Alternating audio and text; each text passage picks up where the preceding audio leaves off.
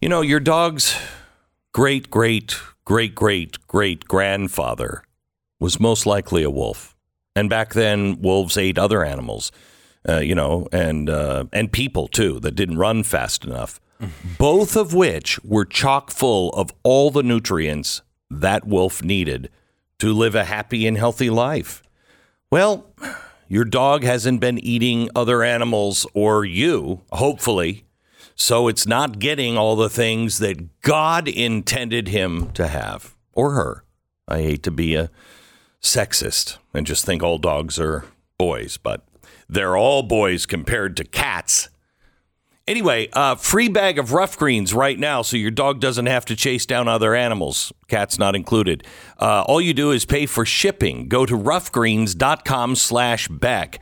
I put it on Uno's f- uh, Food, President Miles, Stu's dog, Pat's dog. Um, we, we love it in our homes because our dogs are happy and they're more active, they're healthier. 833 Glen 33. Ruffgreens.com slash Beck. Get the first trial bag for free just to make sure your dog loves it and then just watch the changes in your dog over the months. 833 Glen 33. Ruffgreens.com slash Beck.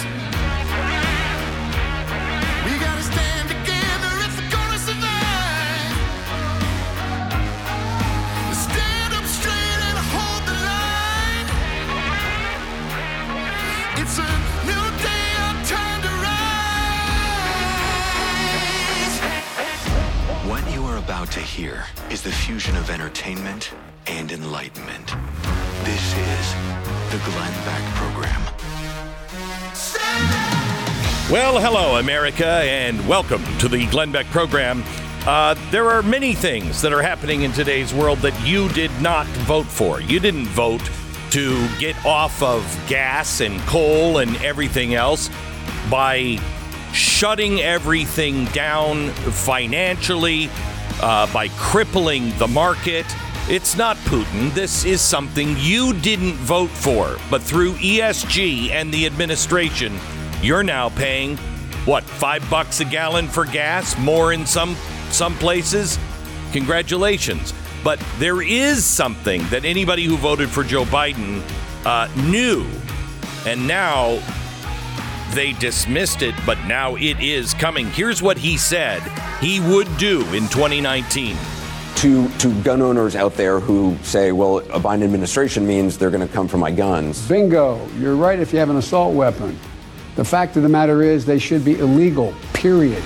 Well, he is making that dream come true. It's insanity what's going on in Congress this week. We begin there in 60 seconds. By the way, also, uh, Bill Barr is on with us. He's going to talk about uh, Johnny Depp. No, he's not going to talk to us about Johnny Depp. He's uh, he's going to talk to us about the Durham trial that came out uh, this week. Uh, also, uh, I want to talk to him a little bit about the gun laws and what are what are the odds of this actually going through? Tuttle Twins books. One of the greatest things you're still allowed to do in this country is start your own business. Uh, you know, not, not available in all states. I mean, Hawaii, Alaska, I think you can, uh, but uh, definitely maybe not Hawaii. Start your own business. The government is not making it easy, but you have a right to do it. And one of the best things we can teach our kids is how to start their own business, how to think like an entrepreneur, how not to think like everyone else that is being trained like a robot in colleges. There's a book from the Tuttle twins that I want you to have. I've talked to them. They're they're shipping it out for free. All you have to do is pay for shipping. It is called The Tuttle Twins and their amazing show business. It is a great way to teach your kids or your grandkids the fundamentals of the American way. You and your kids need to read this book. Have it for the summer. It's Tuttle Twins and their spectacular show business. Get it for free. Just pay for shipping. TuttleTwinsBeck.com. That's TuttleTwinsBeck.com. Okay, so uh, let me just go through a few of the clips uh, before we get to the president's speech. Um, let's play cut three here. This is a um, uh, this is a, um, a Democrat in Congress. I'm sorry, it's cut five. Uh, David, is it Cicilline from Rhode Island? Listen to this. I don't think there is a single incident, and, I, and maybe there's one, but I've not found one, of a, an assailant using an assault weapon that was stopped by a person with a gun. Uh, so this is Okay, a stop, stop, stop. Uh, never been stopped.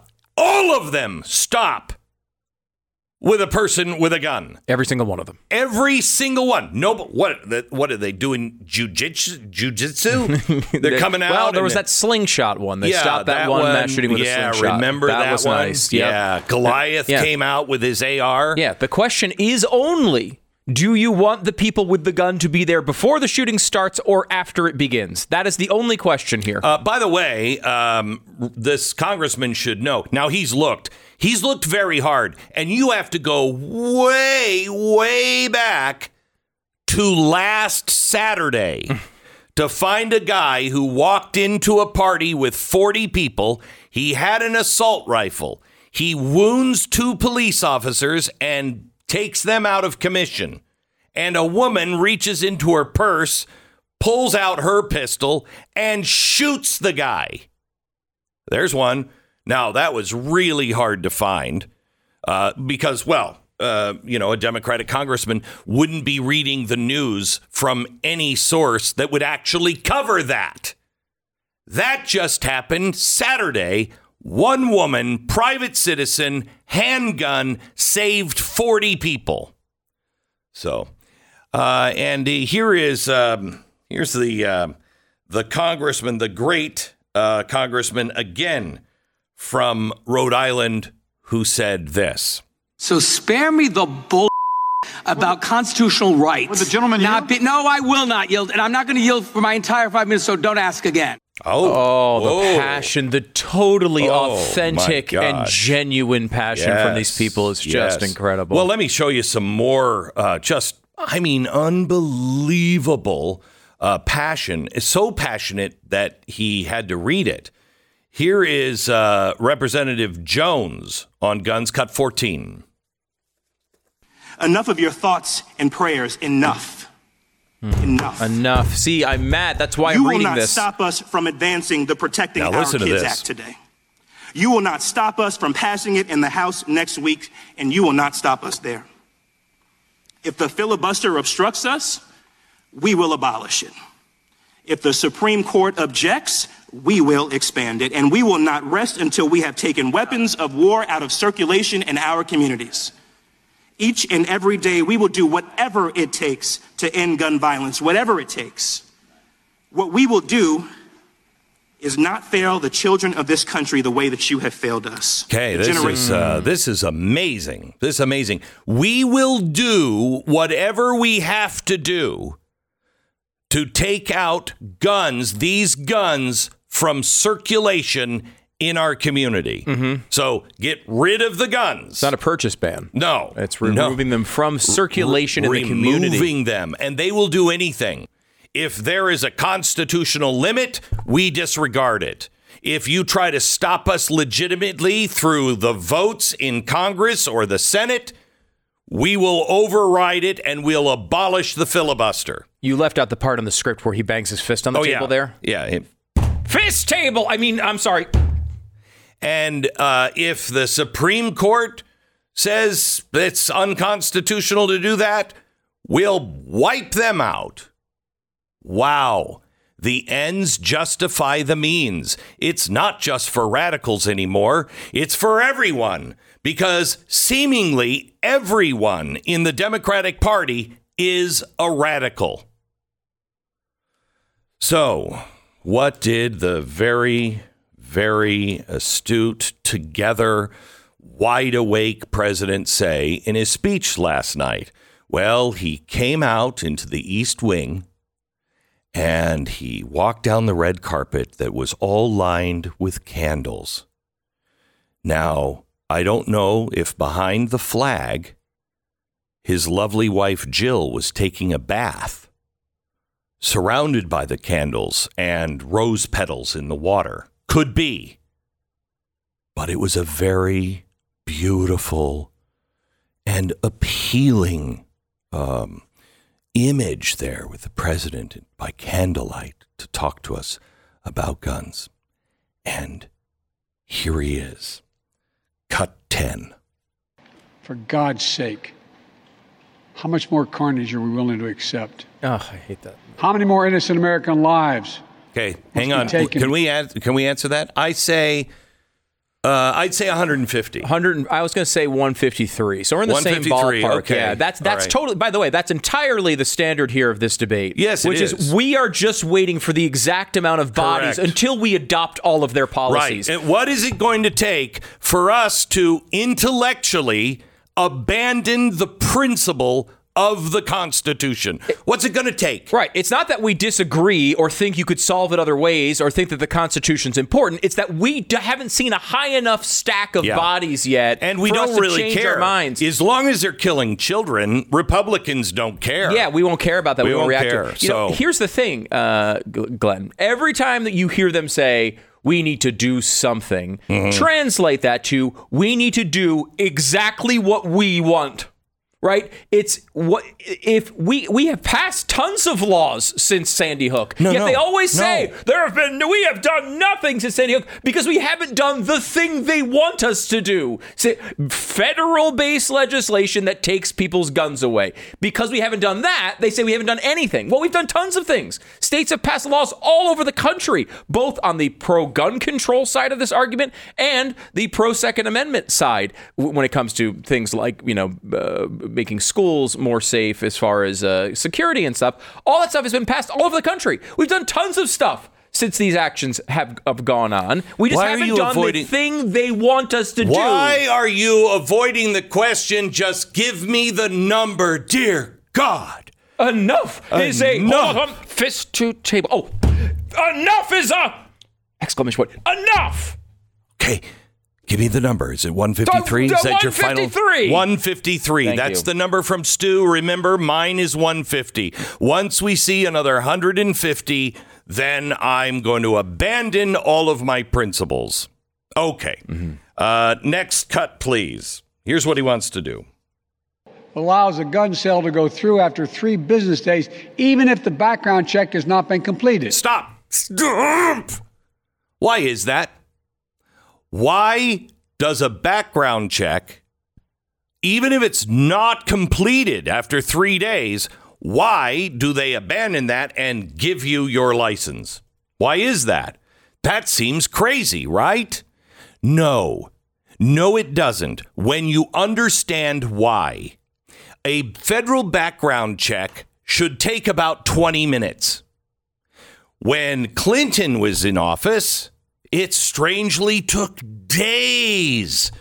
Days and days and days and days, sometimes weeks to get it done. When Obama was in office, what happened? Oh my gosh, the the computers were all just jammed in Washington. They had outages and it would take so long. We're trying, we're trying super hard, but we've got dial up modems here. And we just can't do that background check. And I thought that was a little suspicious, though. When you saw the way that they launched Obamacare and the website, Uh-huh. maybe it was Maybe, real. Maybe yeah. they just were that bad at the computer. Well, no, because when Bush was in office, you could get it in 20 minutes. When Trump was in office, you could get it in 20 minutes. So, what is this law that says three days, and if you don't finish the background check, they get the license? That is to ensure that the federal government doesn't do what like states like uh, New York does drag it out for months, make it impossible. That's why that's there. That's there to keep the federal government honest. It doesn't take more than 20 minutes. Okay. Next, please. For so many of you at home, I want to be very clear. Okay. This is not about taking away anyone's guns. What? It's about vil- not about vilifying gun, o- gun owners. Gun owners Whoa. either. In fact, we believe we should be treating responsible gun owners as an example of how every gun owner should behave. Oh, What about okay. responsible gum I respect the culture and the tradition, Don't walk while the chewing. gum. concerns of lawful gun owners. Okay, stop, stop. Don't- no, you don't don't. swallow your No, you don't. Lawful gun owners aren't killing people. Lawful gun owners are saving people's lives. I don't get the same respect. You you think you're treating me and my friends who own guns and are completely responsible? You think you're treating me with respect? by telling me things like, you know, they just let these people they get them without even a background check. You think you're treating us with respect by saying, you know, these guns blow holes into people and you can't even recognize them, the DNA. Oh, you got to use DNA to to be able to identify the bodies because AR-15s, which is now every semi-automatic weapon, uh, they just they blow the faces off. People explode, and so you need to have a DNA test done to identify the children. Wow, have we gotten that quick with DNA testing? Because the victims, you know, as soon as the parents are notified, and that usually takes well shorter than it takes Democratic states to count the votes on election day.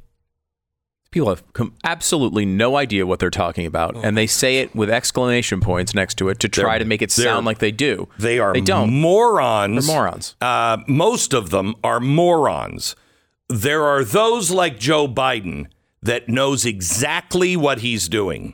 There are those who are running the Democratic Party right now that know exact they know what the truth is. But they will tell you that when we banned assault weapons, when we banned them, well, I'll tell you, we saw the murder rate go down. No, we didn't. No, we didn't. Every study, including the studies from the federal government, show no difference was made. None. You know, in Chicago, they have uh, rounded up, I think, uh, what was it, 4,000 weapons here in the last year or two. How many of them are legally owned? I'd like to know. Why doesn't it just says the number of weapons that have been used and confiscated because of shootings and everything else? Why don't they tell us were those legal or illegal guns? Because that's where, if those are legal, responsible gun owners, if they're all members of the NRA and they've gone through all the NRA testing, well, then I'm wrong. Hmm. But you're treating me, Joe, as, as if I'm the one with the illegal gun that is shooting kids and innocent people in Chicago or a school.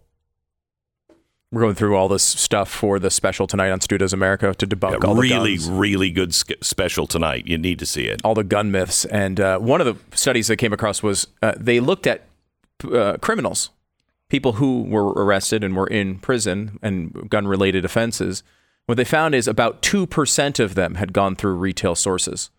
Mm-hmm. About 2% of the criminals had got they got their Oh, so guns they through went, retail sources. They went to a gu- they went to a, a gun show. No, that's that. I bought a gun at a gun show. It was seemed pretty retail to me. Huh. So Yeah. I thought that was it. Oh, No. it must be they got it from the grandfather. No, yeah, no, not a lot of No. borrowing from grandpa going on in the criminal Huh. Hmm. world these days. It's almost as if they don't care about your background checks. Wow. It's weird, but you know what? Keep the border open because Right. you can you're trying to ban all these weapons and pass all these new laws, but keep the Mexican American border wide open and see what happens with Yeah, because guns. the g- g- drug cartel, they're not involved in drug smuggling. They're not involved in human smuggling, and they're certainly they stay away from firearms. Mm. Okay, especially those illegal ones. Our sponsor is Ruff Greens. Uh, Terry writes, uh, "My dogs have, uh, my two dogs have been on Ruff Greens now for four months. I no longer have to give Tilly an allergy pill that she previously needed, and I stopped a probiotic that they were using because Ruff Greens already has it. Tilly, uh, her fur is far less greasy. She smells better. Tucker, who wasn't eating much at all, now has a great appetite. Uh, last night, Uno came up to me, and he's a German Shepherd, and now he is, you know, in the heat. And I tell you, last summer, oof, whoa. This summer, I mean, are we, did we teach Uno how to brush his teeth? His breath wasn't so bad. And I swear to you, I don't know, but I think that's Ruff Greens because he ain't, I haven't seen a toothbrush around. Ruffgreens.com slash Beck. Ruffgreens.com slash Beck. You get your first bag free just to make sure your dog likes it. You just pay for shipping. And then if your dog likes it as much as Uno and you know President Miles, I want you to order the next bag and watch the difference in your dog. It's Ruff Greens, R-U-F-F greens.com slash Beck. Ruffgreens.com slash Beck or call 833-GLEN-33. 10 seconds station ID.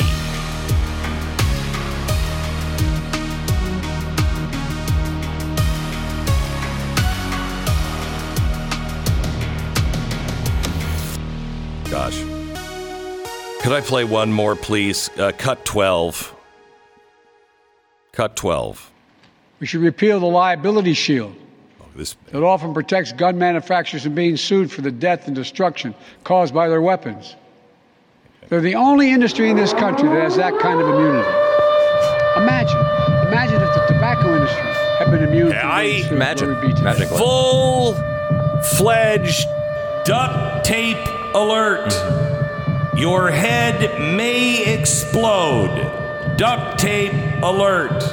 All I'm asking is you have some duct tape, you wrap it around your head, wrap it around tight. It's not going to stop your head from exploding every time he says this, but at least you'll have all of the pieces of your skull. So when you go into ER, they can go, oof, you listen to Biden talk about the immunity and the gun gun gun manufacturers, right?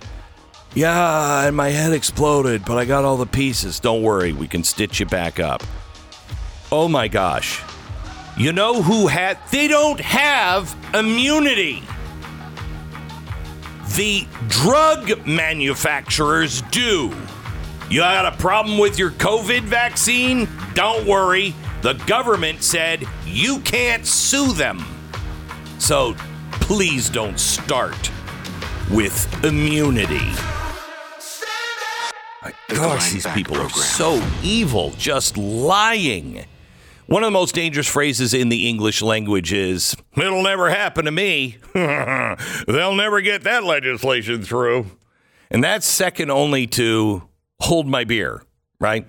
Um, if you have anything to steal, anything, and maybe especially your identity, I guarantee you it's going to, there's somebody out there that wants to take it, wants it right now, might be working for yours in particular.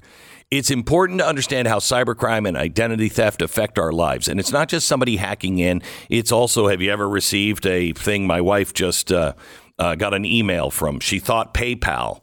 And they said, you got to update your password. So she just clicks on the link. She puts in her password, gives her all the, you know, gives them all the information. She hits send, and then she realizes, oh crap, that's not PayPal. First thing, she didn't call PayPal. She called Lifelock. They're on it.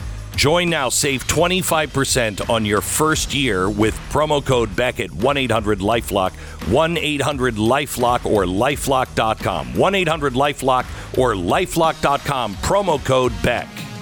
Stu debunks gun myths. The special is tonight. Don't miss it. BlazeTV.com slash Glenn. The promo code is Bidenflation for 20 bucks off.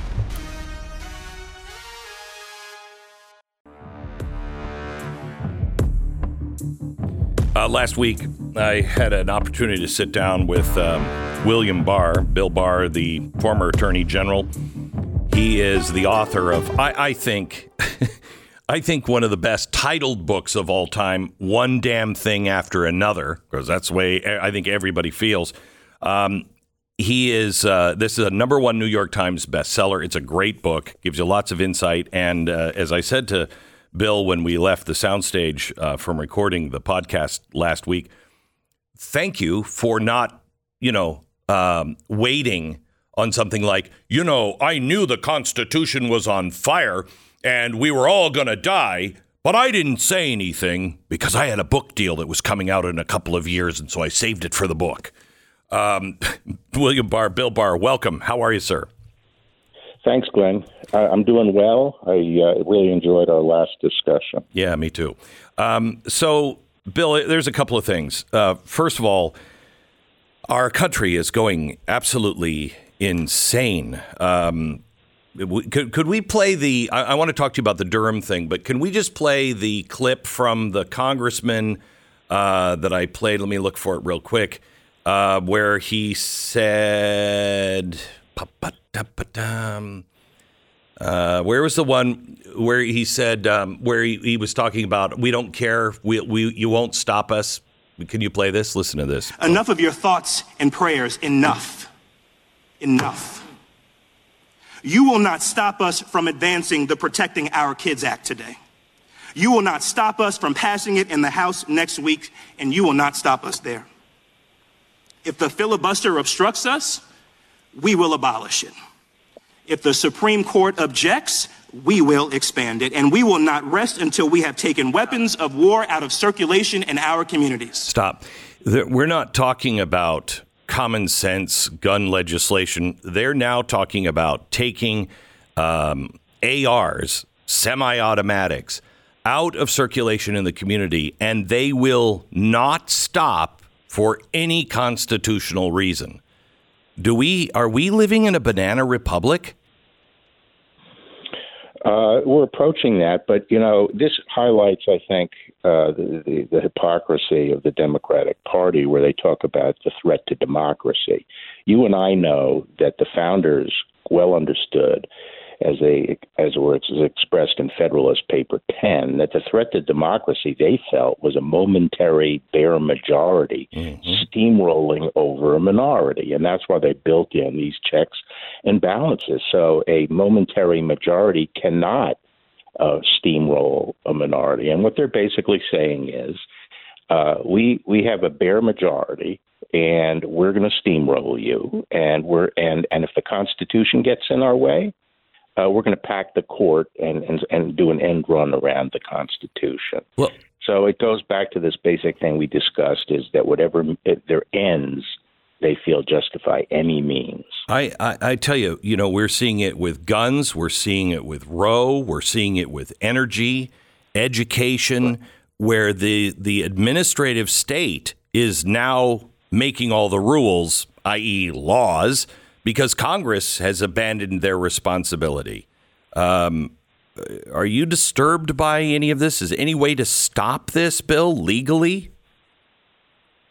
Well, through uh, you know, I, I think this Supreme Court majority we have uh, could roll back on the administrative state. As you just said, the basic problem we have is Congress is not doing its job. It's, it's essentially you know holding hearings and making statements and stuff like that.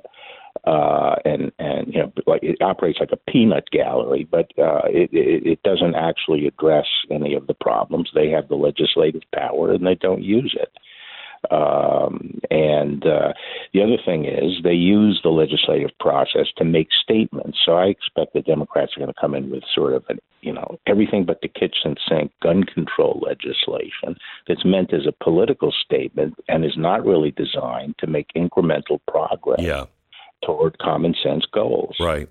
Um, Bill, let, let me switch to um, uh, Durham. We spoke about it last week before the verdict came in, um, and I've heard you speak about it um, this week. But a lot of people were, you know, as we we spoke, giving up hope on anyone ever paying for a crime.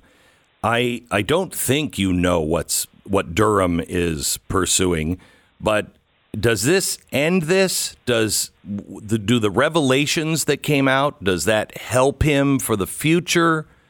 Well, what should we take Yeah, from so that? think- Well, I think there's a you know there's a there there are two different goals here. I think one goal is to get to the truth, lay the facts bare, and and to some extent achieve accountability by the reaction of the American people by getting the truth out of what happened. The other goal, obviously, would be to punish people to the extent you can achieve convictions. Uh, that latter goal is, is more difficult because of the way the system operates, the high standard of proof. You need admissible evidence. And, uh, you know, D.C. juries are not the most favorable forum for these cases by a long stretch. And I think everyone recognized that. That didn't inhibit uh, Durham. Uh, because uh, uh, the fact that he knew there would be a, t- a tough jury, because I think the rule in the department is that you bring a case if you think you can prove to an unbiased jury Yeah, uh, the case. And so I think he felt he had the duty to bring this case. He knew that it was a difficult jury, but but I think the and and I'm disappointed uh, in the outcome, but I am actually happy that he brought the case because I think it actually achieved a lot of progress on the issue of getting at the truth. He shed a lot of light and and demonstrated the central role played by Hillary Clinton's campaign and also the very troubling behavior of the FBI leadership that that duped its own agents about the source of this information. And that's a lot of progress. And I think there's going to be more progress on this front with Danchenko. And ultimately, I think he's going to write a very illuminating report about how all this went down. Now, if, if I can just say, you know, one of the things that's always frustrated me about the frustration of of Trump's allies, and I include myself in that on this issue, uh, is this idea that uh, just because we think we know what happened, it should be easy to throw people in jail. And this case sort of illustrates that in this sense.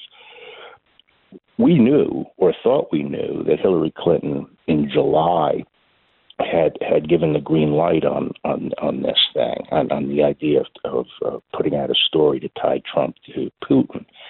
But the reason we knew that is because the CIA gave a report saying that they had some indications of this, and then immediately everyone says, "Oh, well, we'll throw them in jail." That's not admissible evidence, Correct. and you could never have built a case on that. The hard work had to be done to actually get evidence of uh, uh, not hearsay, but direct evidence that that happened. And through a lot of hard work by people who were trying to bring people to justice, they were able to tell that story with direct evidence as to the role of the campaign. And that's the kind of hard work that's required to actually present a case in court and to achieve a to achieve a conviction. But I think the public has been conditioned that just because you know there's information out there in the ether that suggests something that that should be enough, and it's not enough. No, it's a, we talked about this in the podcast. I I think we're both for um, a an open and honest hearing of all of the evidence on the 2022 campaign, but you can't do that during the the time in a in a five week period. You, you Right. it, the the clock is ticking constitutionally, but it absolutely should be done. We should decide and hear all of the evidence. I just don't know who could possibly present it to us that both sides would listen to and trust anymore. About the election, Yeah, or about the Russiagate. yeah, the election. Um, yeah, I mean, I, I think that's true. I think we're at a point where where you know, there's no authoritative entity that hasn't, you know, that that can command, you know, everyone's uh, assent. But I, as I said to you, you know, I, I am all for exploring all the potential theories about, uh, you know, And we should. If it's true, we need to fix it. And it doesn't matter if it could change the election or not. If it's one vote, we should fix the problem that caused that vote to be counted. If it's a, you know, a million votes, it to me it makes no difference. I want to know what happened and there's no reason in today's technological age that we can't have secure elections. But I don't think either party is actually serious about that. Well, you know, I, I do think the Republican Party generally has has uh, supported measures that assure integrity, uh, and you know, I actually think that post hoc, after the fact reviews, uh, audits, uh, investigations are good because then during an election, people know that this their actions are going to be scrutinized later. So. Um, you know, uh, and and I also believe that even if someone you know committed fraud, one person committed voting fraud in California, that will not have a an effect on the election. But nonetheless, if they committed a criminal act, they should be prosecuted for it. Um, Bill, thank you so much. May I um, yeah. may I send you some information? I did a show this week on uh, uh, what's happening in the administration with um, really what appears to be uh, preparing for a climate emergency. And I, I, would love your opinion on it to see, you know, what you're, you know, taking a fresh set of eyes and looking at it, and somebody who's been in the government and knows the law, knows how it works, what it would mean to declare a climate emergency. Could I send you some information? Have you just look at it? Please. Okay, yeah, great. Please do. Please do. Thank, thank you so much. Thanks, Glenn. You're, you're welcome. Uh, that's uh, Bill Barr, former Attorney General, uh, the number one book uh, in the nation, actually with the New York Times, too. Boy, they don't let that happen all the time. One Damn Thing After Another, One Damn Thing After Another by Bill Barr. Even if you disagree with him, you need to hear what his answers are because he answers all of the uh, things that have been brought up over the years. Uh, and you need to read his his answers or listen to the podcast from last week. By the way, tomorrow's podcast, already available for Blaze TV subscribers, is Mike Lee on court packing. You don't want to miss that episode. It airs tomorrow wherever you get your podcast. All right, I know I look like the you know the average guy that you know is watching football, watching basketball, you know, uh, in the summer months, you know, turning off the soccer for baseball. That's me, you know it.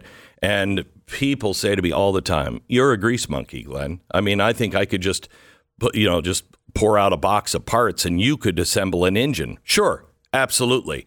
But I just don't have time. That's why I have professionals do it when my car breaks down, which really kind of hacks me off and costs a lot of money, especially today. God forbid we have a chip go down in a car. Um, for about a hundred bucks a month, I have my cars covered that are out of warranty with Car Shield. My trucks, I want to drive them and drive them and drive them and drive them until either my seat falls through the floor because of rust or the doors fall off and I can no longer get, you know, some sort of plastic to tape over the window or the door.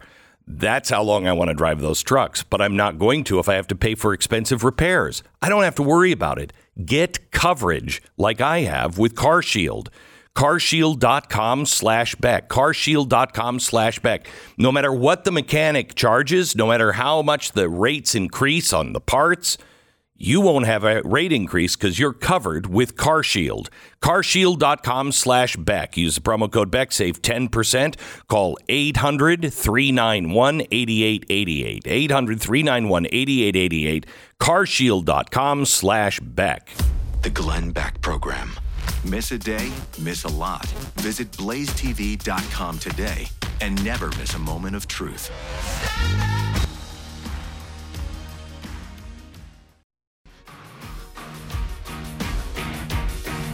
This is the Glenn Beck program. We're glad you're here.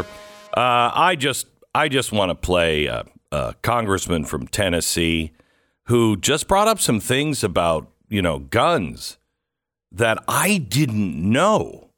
Listen, assault weapons are made to kill. Did you know that? the picture that Miss Jackson Lee had up here of those 19 children. Mm-hmm. The last time you'll be able, or anybody would be able to recognize some of them because when they're hit with an assault weapon, they cannot be identified. They are obliterated. Hmm? Stop. Did you know that? You, if you're hit by an AR, you're obliterated. He goes on. And they need DNA to identify them. Whoa. need DNA tests to identify them. They put holes in their bodies so Whoa, large. hang on just a second. They put holes in your body? Guns do? Holy cow, I'm learning a lot here. that there's no way they could survive. No way. They are weapons of war and weapons of death and weapons of We destruction of that What- we should not permit out here. Amen. Amen. When you've got a gun that will obliterate people, that the only thing left is like a little spot on the carpet that you have to have some scientist come in and hmm. and run through a DNA machine. Could it be more transparent and gruesome? I mean, I, again, like This is horrible. Trying to take advantage of this situation just shows you who every one But of these not- Democrats are. They're awful people. it's- awful. It's also the fact, you know, it's one thing about using death. It's another then to lie about it. Right. That you you're you're obliterated, that these kids couldn't be recognized. That's an out and out lie. It, it's un- there is no shame. There is no shame. This is what happens to a society when you don't know what the definition of is is. When lies about something that small just don't matter. This is the end result. Bill O'Reilly, next. This is the Glenn Beck Program. Stu, you talked to Jeffy about sweat block? This is huge. I've been harassing Jeffy for a while. I'll be like, we got to get you on. You got to try sweat block because Jeffy's known for his flop sweat. It's mean it's the it's his distinguishing characteristic around here. It's the best thing about him. But yeah, the best thing about him is that he constantly sweats. Now you'd think that's a negative characteristic. You're right, Not but all of his other characteristics are more negative. Yeah, and Jeff and Um, Jeffy, that's the that's the best. Thing. That's the best do. thing. Yeah. Uh, and I'm like, you got to try sweat block. He's like, dude, I already do use it. It works great. Stop bothering me. Wow. Yeah, he doesn't. I mean, he doesn't like me much. I I want don't to understand test. why. I I've want been so test. nice to him I throughout his entire life. I want to test. I would like to have him tested on his face and his head because he sweats a lot on his head too. Oh yeah. Yeah. Oh gosh. But That's, sweat block is it is really amazing. I I can't wait to go to the ranch this summer. I'm going to be you know outside as usual, doing things outside. Ugh. Mm. I don't know No, it's not me, but.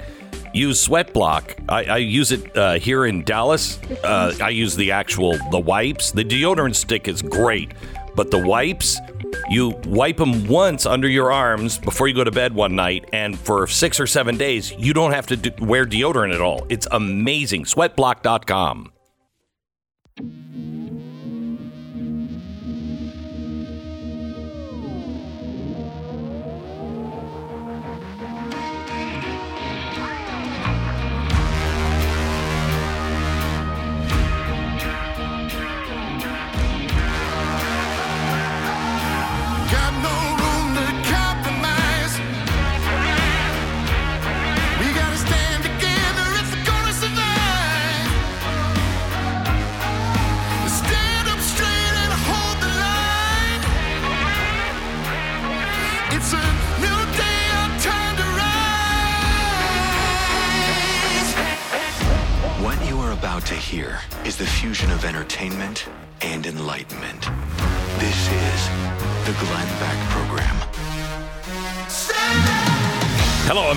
and welcome to the Glenn Beck program. It's Friday, so I can't wait to hear the answer to my first question with Bill O'Reilly. What is the biggest story of the week? Because I, I don't even know. There are so many of them, they're all game changing. Bill will give us his biggest story of the week in 60 seconds. When you think about your kid's future, do you spend a lot of time worrying? I, it's a character flaw in me, I guess, but I do. Uh, I want my kids to be able to go out into the world. Um, you know, they don't have to be successful, they have to be happy. And I think part of that is being successful enough to put food on the table and to be able to have um, what uh, in delicate society is screw you money. So you you don't feel a slave to some place that is making you do things that you just don't want to do. I'm trying my best to give the kids the necessary tools, but there is a tool out there now that is fantastic. The Tuttle Twins books. They have a book out there they're making free The Tuttle Twins and their Spectacular Showbiz. You're going to get a copy for free. You just pay for shipping.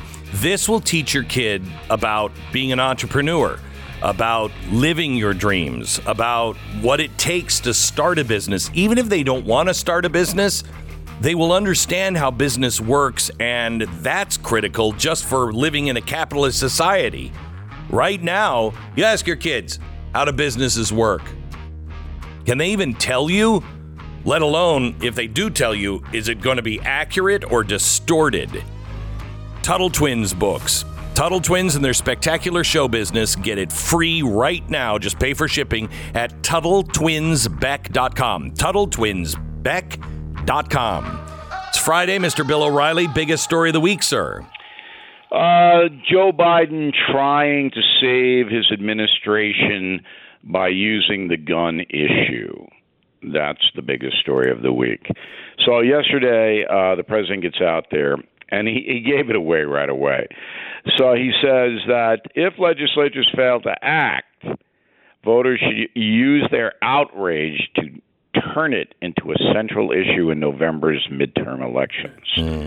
Uh, so you've got a catastrophe on the economic front. Everybody is suffering who is in a working class category. Um, and he admitted also in a different soundbite, hey, I, I can't do anything about inflation or rising gas prices. I, I don't know. I, I can't. I'm sorry. He said that. That's unbelievable. said that. He can actually, he's probably the only guy, him and the Fed, that can actually do something about it. Right, but at least he was honest because he himself does not understand what you just said. well, no, I, you know, Yeah, see, I, I won't give you a pass on this one because he knows, he knows that through ESG and the banks choking off the money to the big oil companies, him with leases, et cetera, et cetera, um, the push is for this all new green economy. They are Yeah. intentionally driving the price of oil up. He knows he knows generally that gas is bad and green energy is good, but he doesn't know what he did ignited inflation. He doesn't. And and I'm not giving him a pass back. I'm telling you the man's incapacitated. All right, that's what I'm telling you. So now his advisors say, hey, look, we got a little Battle of the Bulge scenario here. Battle of the Bulge, World War II. Nazis were defeated. They made one more push, and they caused some damage, and then they were uh, defeated uh, at Bastogne in in uh, northern Belgium. So uh, this is the battle of the bulge for the Democrats for midterm elections. Let's take the kids who were killed in Texas, the Uvalde kids, and make that a campaign issue by putting forth legislation that we know is not going to be passed in the Senate. They're not going to ban guns in the Senate. Not going to do it. Um, and then we can use that to tell people that the Republicans are irresponsible and dangerous and vote for Democrats. That's what this is all about. Beck, you know that. I do, but I also think it is um, a setup for uh, getting rid of the filibuster, packing the court. Yeah, Uh, I mean- but all of that's down the road here. We only have five more months until the Democratic Party is absolutely destroyed. in Okay, the so election. so let me ask you this, Bill. Yes. and and I'm I'm not suggesting anything.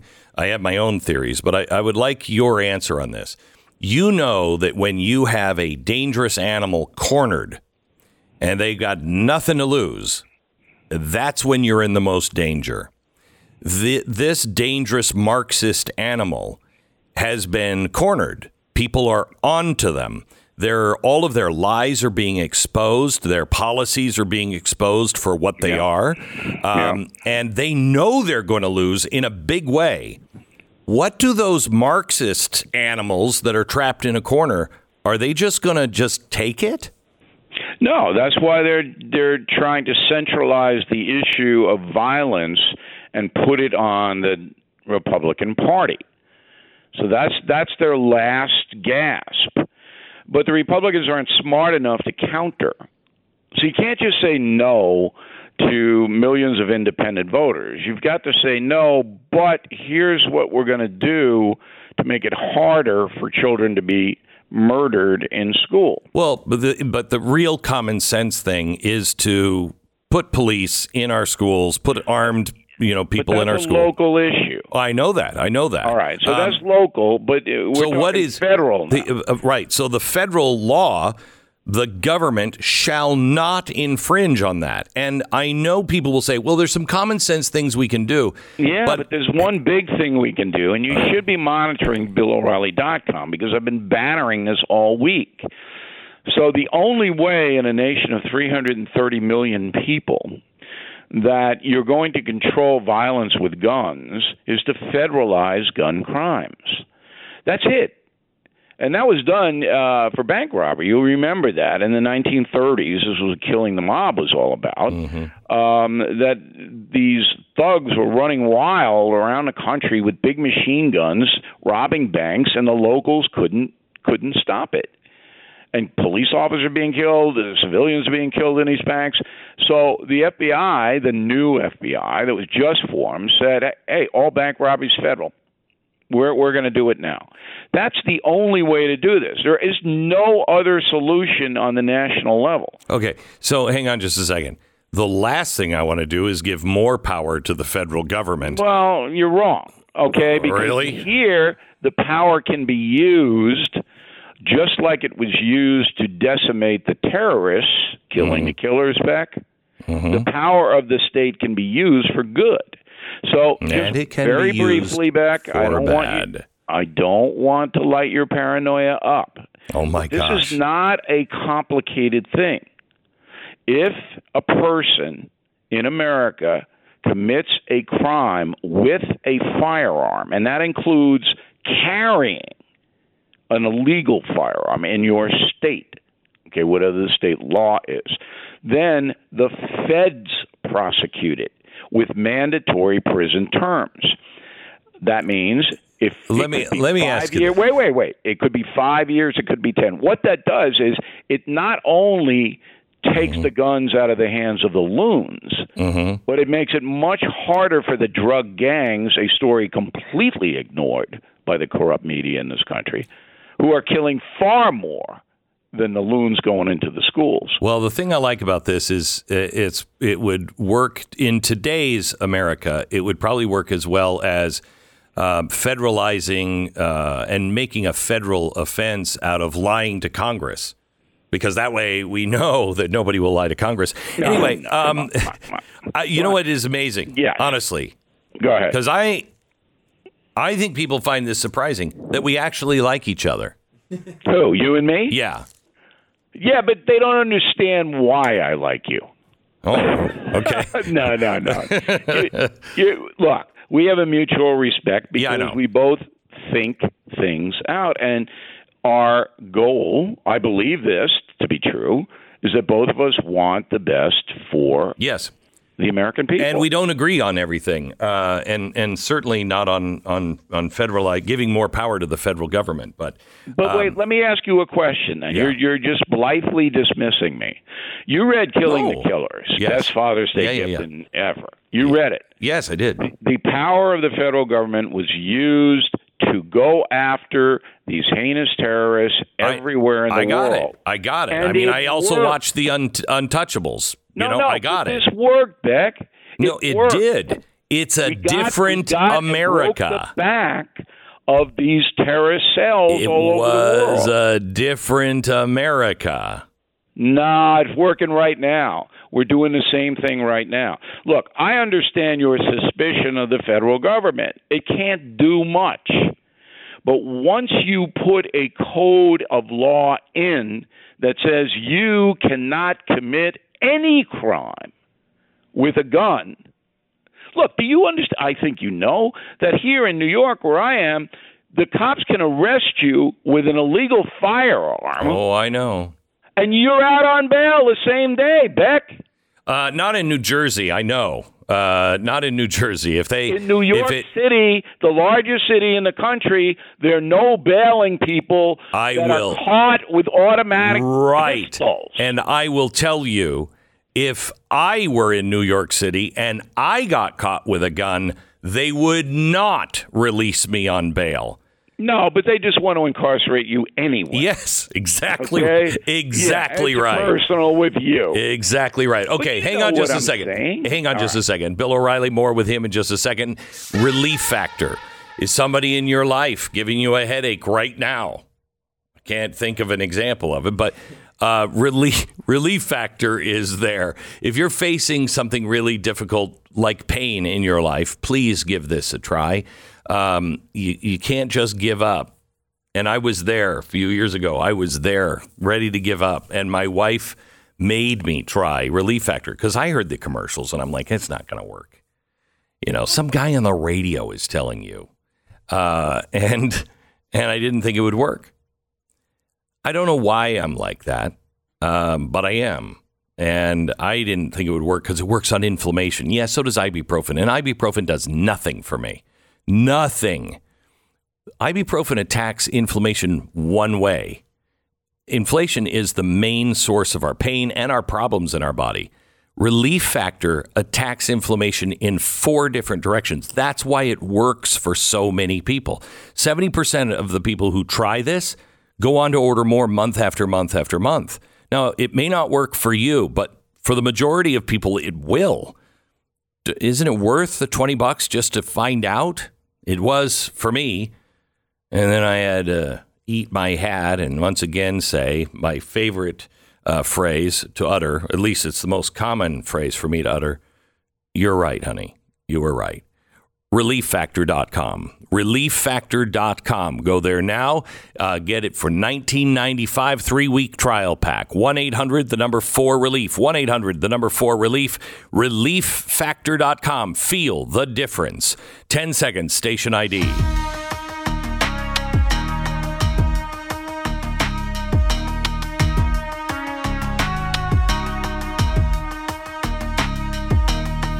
All right, so Bill O'Reilly um, is the uh, CEO of um, J.P. Morgan Chase, Jamie Dimon, co- uh, came out. In fact, we have the clip from Jamie Dimon? Here's what he said this week. It's a hurricane. It's we, right now. It's kind of sunny. Things are doing fine. You know, everyone thinks the the Fed can handle this. That hurricane is right out there down the road coming our way. We just don't know if it's a minor one or Superstorm Sandy or uh, yeah Sandy or or uh, Andrew or something like that. And it's you, you better brace yourself. We're taking a poll right now at uh, glennbeck.com asking what is the breaking point for the American people? Uh, what is the breaking point for America? And they're all saying, out of all the problems we have, they're saying um, a financial meltdown. Uh, uh, you know, every nobody has any money that's worth anything anymore.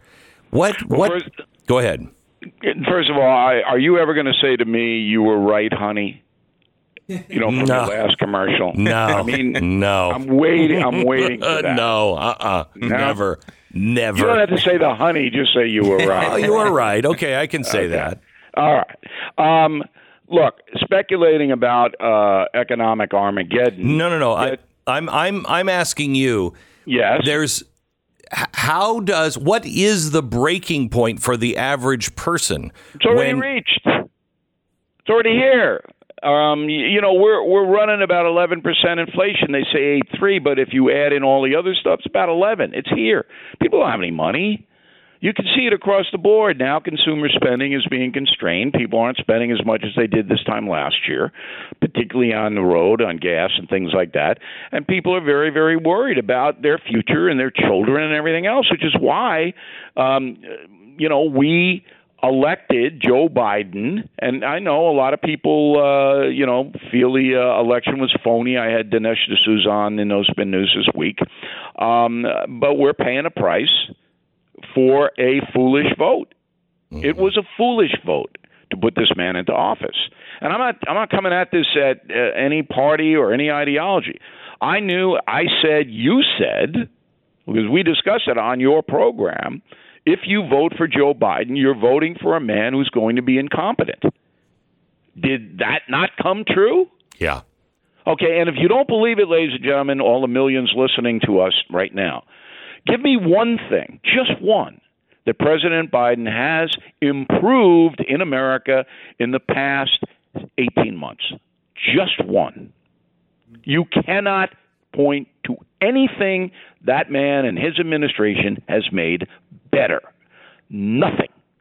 It is a rout across the board. And I'm angry about it.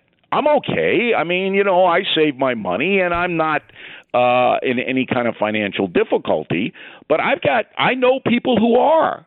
You're right. And, and particularly the elderly in this country. I don't think you even heard me. You're right. Yes. I, I know. I know you said right. You just didn't say honey. I did say honey.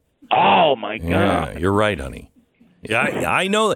Look, I know the same. I know the same people. I know a guy who's uh, buying a house right now, and the guy can way afford it. And he said the financial picture now is so disturbing. I'm having second thoughts. And this guy can afford it. He's not a guy that you know is close to the poverty line. Yeah, but- everyone is. Everyone is looking at this, like Jamie Dimon said, and said, "This is a hurricane." These these gas prices are not up because of war. These And gas prices are not going down. Your leader, uh, yeah, I, I, I really don't think I can do anything about it. I'm just sitting there going, "Are you kidding me?" You're not even trying to fake it, okay? He doesn't even because he has no filter. You know, he says to people, ah, "You know, look, we're going to put these gun things in there, but if they don't do them, then to vote against them. You know, that we know why you're doing it. You don't want to solve the problem."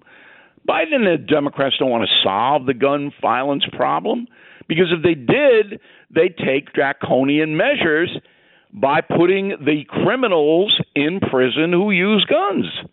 That's the way you do it. Um, but anyway, going back to the economics of it all, I think that people have to understand that we are in a downward cycle in this country on almost every level culturally, financially, and politically. But that's not going to last. it never has. It will come back. But we, the people, have to wise up and start going, oh, I don't like Trump. I don't like Trump did this, Trump did that. That was immature. When Trump left office, inflation was 1.4%. It's now almost 11. So all the people who voted against Trump giving Biden power are responsible for this debacle. You know, it's amazing because I I um, I thought of the uh, clip of of Donald Trump during one of the debates where he just looked in the camera and people mocked him for it when he looked in the camera and said, "If you vote for this man, your energy prices, your economy, your food." Everything will be worse than anyone can imagine. That's right. Uh, and he was absolutely right. Man, he he's a businessman. All right, and he governed by making deals that turned out to be good for all Americans, all Americans, and that infuriated the corrupt media because they hate him so much. So they had to trump up the impeachment and all this other stuff. And I understand why Americans got exhausted. They were exhausted from all this, and they wanted somebody to, now. yeah, to bring some kind of stability and to stop it. But now, be careful what you wish for. Mm-hmm. And the worst part about all this, Beck, is that Biden is not going to get any better. So in November, you've got to neutralize him and the Democratic Party across the board in every state. You have to, or you're going to be paying. You know, inflation's going to hit 15% No, it'll hit- because they have no solution. It'll hit more than that. Bill, thank you so much. Bill O'Reilly, the author of the brand new book, the bestseller, again, Killing the Killers. Killing the Killers, the real story about how we got the terrorists um, eh, during the uh, during the war after 9/11. It's a great book, quite amazing revelations in it. Killing the Killers by Bill O'Reilly, and you can find him every day at BillO'Reilly.com. Bill, talk to you next week. Thanks. The Glenn Beck Program. You know, I'm not really a dancer, and I know that comes as a surprise. Strangely, not to my children. um, and they love it. Now that I have my slippers, every time I wear them, uh, especially when their friends are around, I just like to dance. It's great. My feet don't hurt. I feel light on my feet, light as a feather. They're made with three-tier cushioning systems, two layers of my pillow foam and a layer of impact gel that ensures that your feet are comfortable and you can dance in front of all of your kids' friends. Trust me, there are so many benefits to having my slippers. Get them now. You'll get them for an unbelievable discount right now. It's a limited time, one time offer, and they come with a one year warranty and a 60 day money back guarantee. You're going to love it. And so will your children's friends. It's you can get them at mypillow.com, mypillow.com, promo code Beck or call 800 966 3117. BlazeTV.com slash Glenn, the promo code Biden inflation for 20 bucks off. Blaze TV.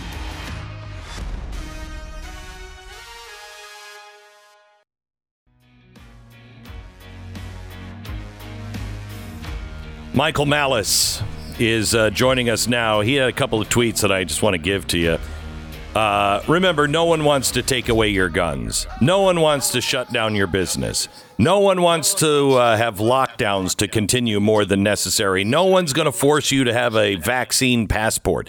No one is teaching your kids critical race theory. These are all conspiracy theories. Yeah, they're really not, are they? Um, but don't worry, they don't want to take your uh, your gun. Michael, how are you, sir?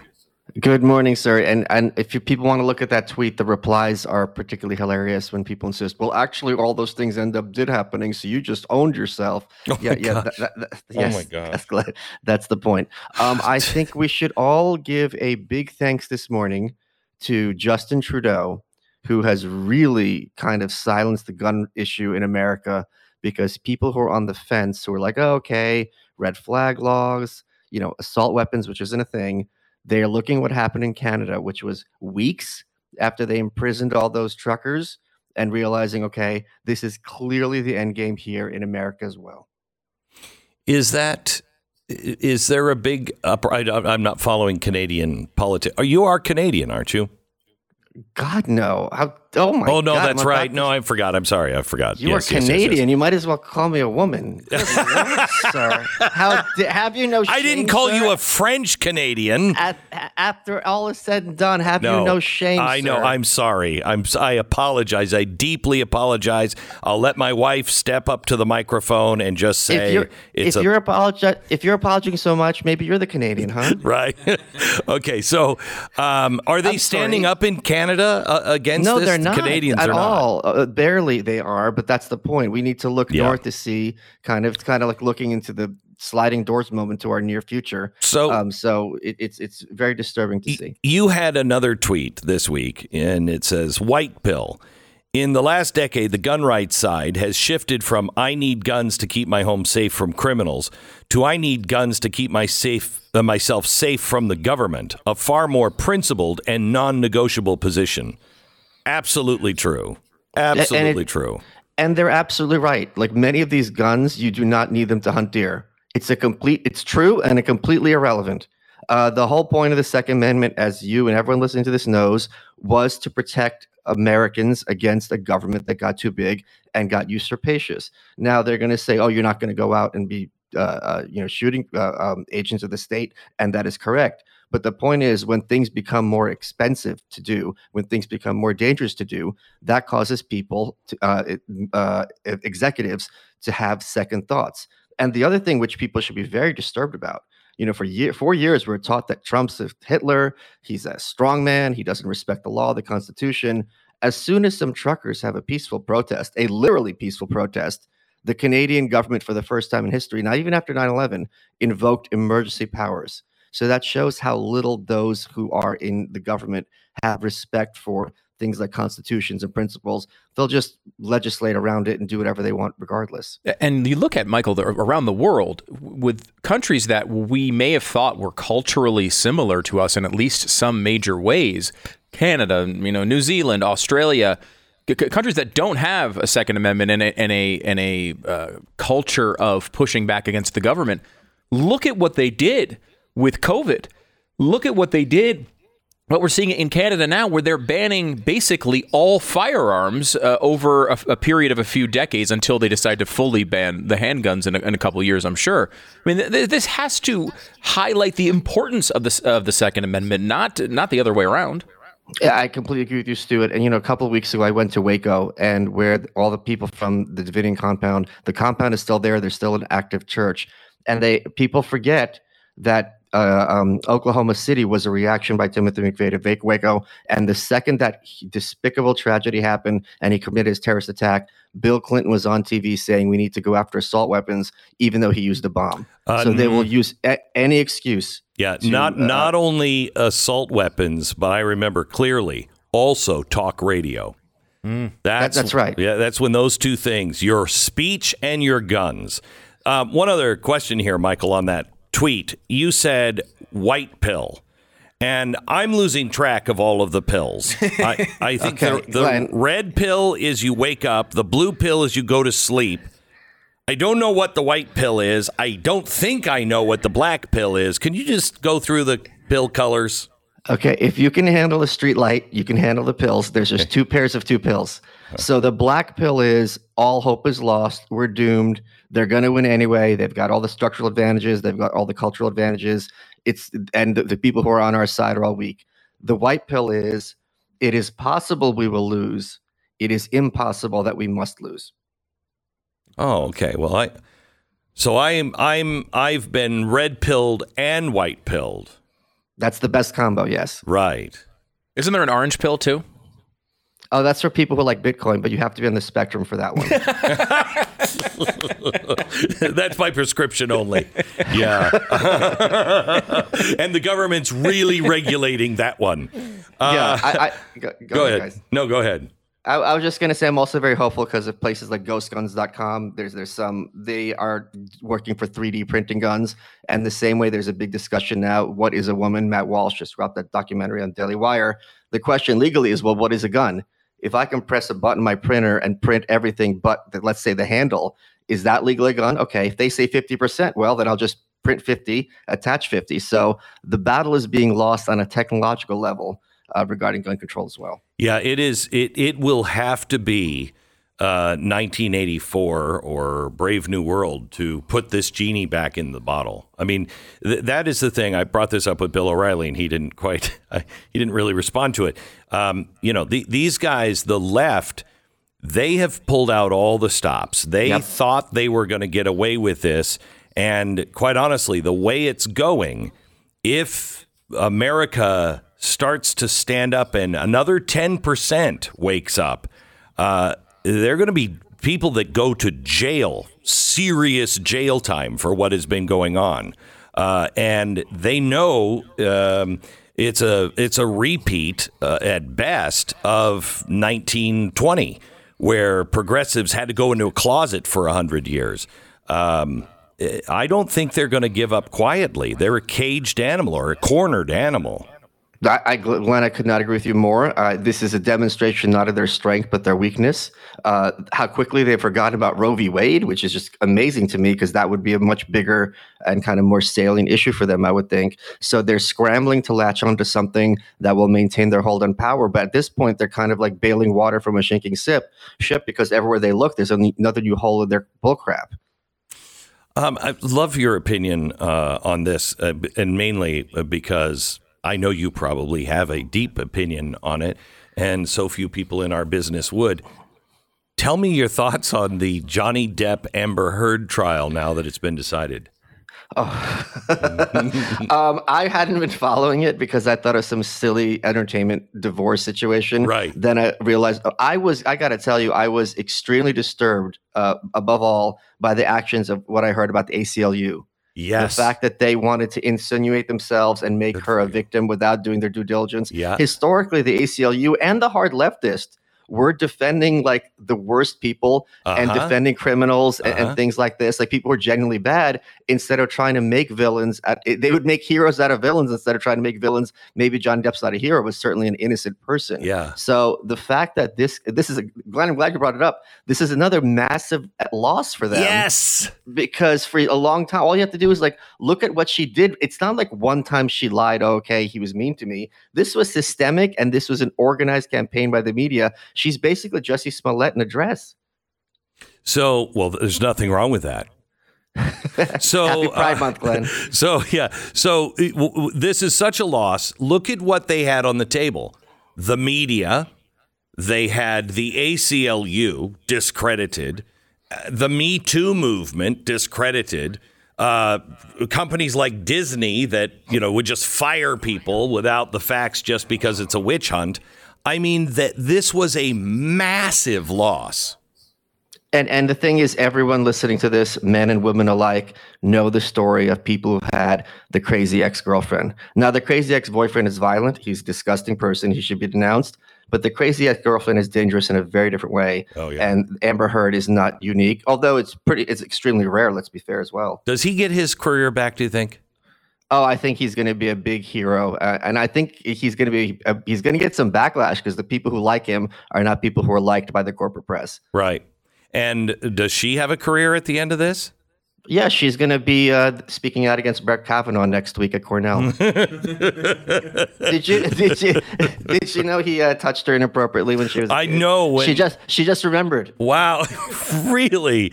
That's yeah. amazing. You- when he was in high that- school or after? Yeah, you had an Amber Heard. Oh yeah, he was some kind of a law professor. There's no record of her being at the school library, and she doesn't remember what Right. years, but it, it definitely Yeah. happened. Just ask just ask the vice president. Okay. Thank you very much, Michael Malice. Uh, Thanks, he's guys. on with us, and you can follow him. Uh, um, you know, and, and grab his book. He's got a couple of really good books. Um, the Anarchist Handbook. Also, he's the host of Your Welcome. Oh, wait, is he still on? I have to ask. He's him. still on. Um, t- your episode of Your Welcome uh, this week is with the uh, Libertarian, right? The new Libertarian. A- A- Angela McArdle, who just took over over the weekend in Reno as new the new chair of the Libertarian Party. Okay, it, real quick, tell me, are they have they come back to reality of a being small government, uh, not just not just some strange progressive libertarian, uh, and uh, do they have a chance with, with her of actually winning anything? Well, they've come back to the reality that A is anarchism, which means no government, which is far less utopian than your constitutionalist fantasy. Uh, and they actually do have a White chance pill. because, yes, sir, uh, I, they do have a chance of making some massive cultural change because it's going to be very easy to uh, drop the ball that Republicans and Democrats have dropped, at the very least for decreasing budgets. Yes. Governor DeSantis just today signed the record budget in Florida. So there's no room anywhere in the political spectrum between Republican and Democrat for people who actually want to cut spending, even when you look at someone like DeSantis. And she's sane. Oh, she's very sane. She's no Amber Heard. Yeah.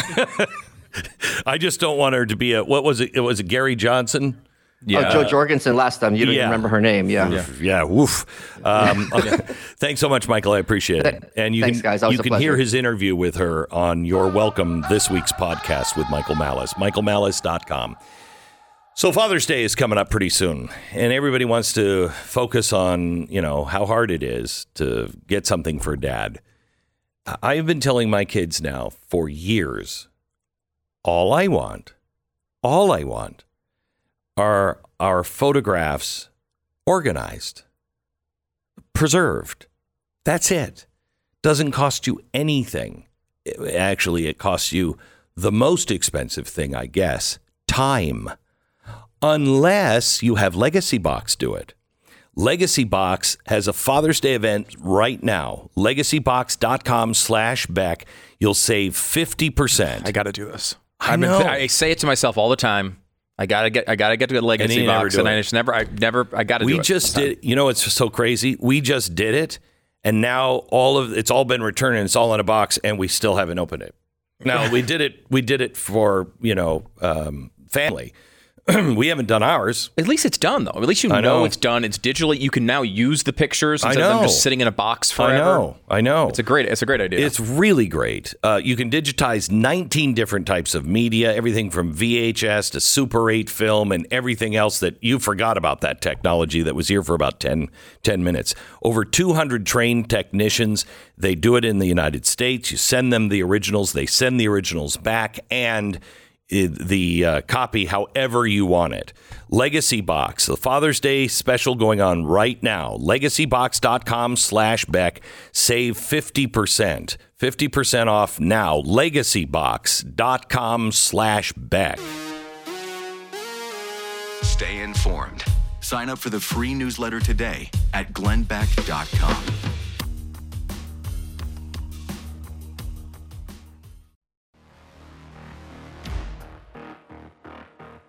So Joe Biden is on talking about how he has created 600,000 new jobs uh, since he's been in office. It- it- it's the, the, the, the lies and the number playing uh, game with this, just incredible. He's saying that our, our inflation is our strength. Now, there might be a reason for saying that. It does to me it makes no sense, but there's an economist out that's a good economist, liberal, but not crazy liberal. Yeah, and his point is that you don't see this. There's no sign of recession in the data. Now, I, I, t- I think at times when we're talking about this in a colloquial sense, we gen- generally insert the word recession for bad. We're we're going to go into recession, meaning bad things are going to happen in the economy. Of Right. course, obviously, as an economist, you know the the technical definition is different. You know, the sort of uh, back of the envelope It's is two two quarters- negative yeah. quarters of GDP growth. Correct. Now, when you're in an inflationary environment where things are going up, you're not going to necessarily see negative uh, GDP growth numbers. Just because there's more dollars being spent. Right. These numbers, like right now, the, one of the things in the in this economic dump of data was that uh, wages have grown at a rate of 4.5 percent. Well, that typically would indicate a healthy economy. However, when your inflation rate is at 10, the fact that you've increased wages by 4.5 percent does not Mm-hmm. Does feel not all that good, and is actually hurting people. And his point, uh, Joe Biden's point, just a minute ago, he's giving a speech now. Um, you know, unemployment is at three point six. Well, that's a fake. That's a fake number. That that you're forgetting all of the people that have chosen not to go to work because the government is paying them. That's the problem. We we have we have many more jobs uh, than we have people willing to fill them. Not people to fill them, willingly fill them. They won't do it. So all of these numbers are bogus. And at some point, you are going to have negative growth. You'll have stagflation because, I mean, I think people are there. If not, they will be by the end of summer. When you're paying this kind of gas price and it is not going lower, it will, as long as these people are in charge and they do ESG, you will not see gas prices drop. You might drop a few pennies here and there, but it's never going back to $3 a gallon. Never under these people. Um, and at some point, it just breaks the back of everyone. And you can't afford to go buy anything, no matter how much it costs or how little it costs. That's what's coming. This is the Glenn Beck Program. All right, thank you uh, so much. We've uh, I've got another crisis, another shortage of things that I don't think anyone is thinking about, and it's significant and game changing. And I'll tell you about that coming up in a, just a few minutes. So you're, you're giving me a film at 11? I'm giving you a film at here- 11. There's a huge crisis. You need to save your children. Mm-hmm. I'll tell you about it in a couple of hours. Yeah, no, I'll I'll tell you about it in one and a half minutes. Okay. 45 seconds. But what Well, happens if, if that, that crisis hits in the next 90 seconds? Well, it's already here, so you know, So basically, black pill. Wait, which which so red, That's the one where you're negative. We're doomed. so red is the one that that Neo took, right? To to Yes, to wake up. to wake up and see the truth. Blue is the Blue one is to the put you back to sleep. Go back to sleep. You're back in the matrix. I actually, I'm kind of becoming more of an advocate for the blue pill. I'm pro blue pill. There's no doubt about it. It if just- seriously, if you could just take a pill and you forgot everything and you were just, you know, a, a, a zombie. Mm-hmm. That sounds fantastic. It really honestly. does kind of sound good. it does at this point. Are We getting too cynical?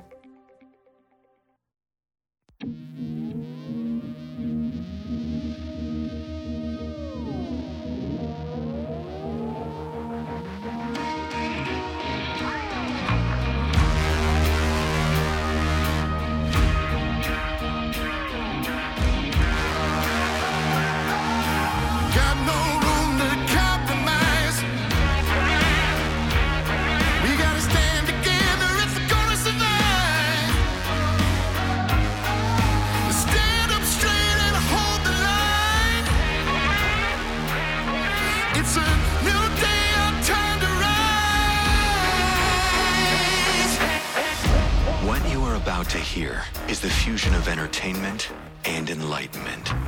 This is the Glenn Beck Program. Hello, America. It's Friday. And uh, this portion of the program brought to you by Relief Factor. Paul wrote in recently, tell us about um, his husband's experience with Relief Factor. He said, I love this product. I take two packets every day. I suffer from Gulf War illness and riddled with arthritis. This has been the only product that has worked for me. Thank you, Relief Factor. Paul, you are welcome. I thank you for your service, and I'm so glad that you're seeing relief from this. If you can get your life back, it's a it's a trial pack away. 1995. Try it for three weeks. You don't see anything changing in you, it's probably not going to work. But if you start to see relief from your pain, keep going. I am I am between 95 and uh, 100% or 99% uh, pain free. I have my bad days, but they are few and far between. ReliefFactor.com. It's ReliefFactor.com. Call 800 4 Relief. 800, the number 4 Relief. ReliefFactor.com. Feel the difference. All righty. So let me start um, here with a business owner in uh, Detroit, Michigan. Listen to this. Business owners say if these gas and diesel prices don't come down soon, the American dream will fade away. This gas price, they killing like the, a lot of like American dreams, killing their dreams. So they cannot make uh, the living. Hmm. What is the American dream? What is the American dream? Most people will tell you, you know, it's a great job, or you can become a millionaire, or, you know, you have your first house. Hey, you've heard politician after politician say, you know, we need to, you know, get on banking regulations so more people can have access to loans so they can experience the American dream of having their own house. That's not the American dream. That's what FDR changed it into. This is another progressive lie. The American dream is to be able to chart your own course, to be able to succeed or fail, but have a square opportunity. That if you can come up with a better mousetrap, this is not true anymore, by the way. You come up with a better mousetrap, it doesn't mean the market will run to you. You have to get through all of the red tape, all of the government restrictions, all of the other businesses that will will do everything they can to stop you. And if you can endure that onslaught, then maybe you can have the American dream of your house. We can't chart our own course. And Congress is absolutely irrelevant. Congress has given away their power for far too long. They've given away their power to the administrative state. And this again, Woodrow Wilson, the administrative state. Uh, think about it. What can Congress really do? What can they actually do? Nothing, really. Nothing. Until they decide to take their power back. When they become the lawmakers, right now, have, how many times have you heard? Well, for instance, let me give you one. Uh, that just came across my desk yesterday. Let me see if I can find it quick. There is uh, the uh, Department of Education has decided that if your school doesn't have the right bathrooms, you don't get the funding. Who made that decision? Did you vote for that? Because it's now taxation without representation. And they will say, no, technically that's not true. Why? Because you voted for the president. But I didn't vote for all the bureaucrats. And uh, when I voted for the president, I didn't vote for him to be a dictator. And I mean this for Republican or Democrat, it doesn't matter. I voted for a president to have the bully pulpit to convince the American people this is the direction we should be going in. Not for him just to close the curtain and flip some switches and and you know turn up the the dial on different things. That that's not his job. And it's certainly not the administration's job. Passing laws goes to Congress. Setting limits goes to Congress. Gun issue? Congress Congress will do what it wants. And if it doesn't uh, if it doesn't get its way, it will break the Constitution to get its way.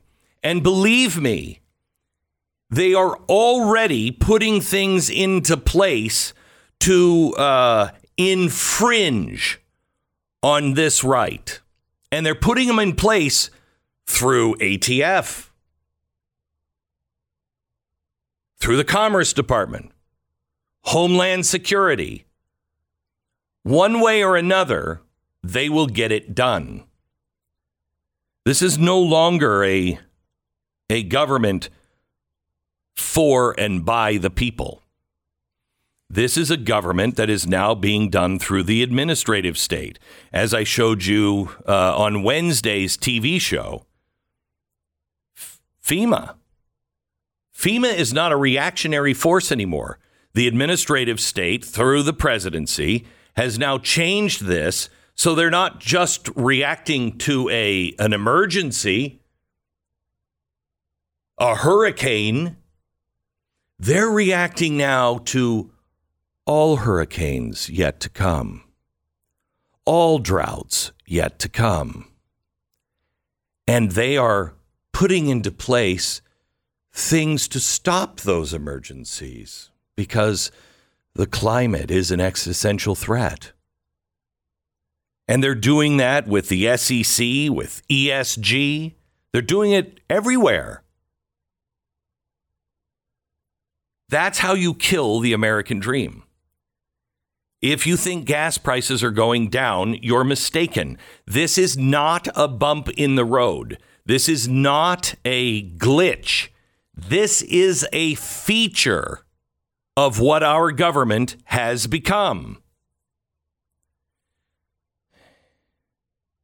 If I could have only one prayer answered today, it would be this that everyone within the sound of my voice could wake up just one person. And I know how frustrating it is. Believe me.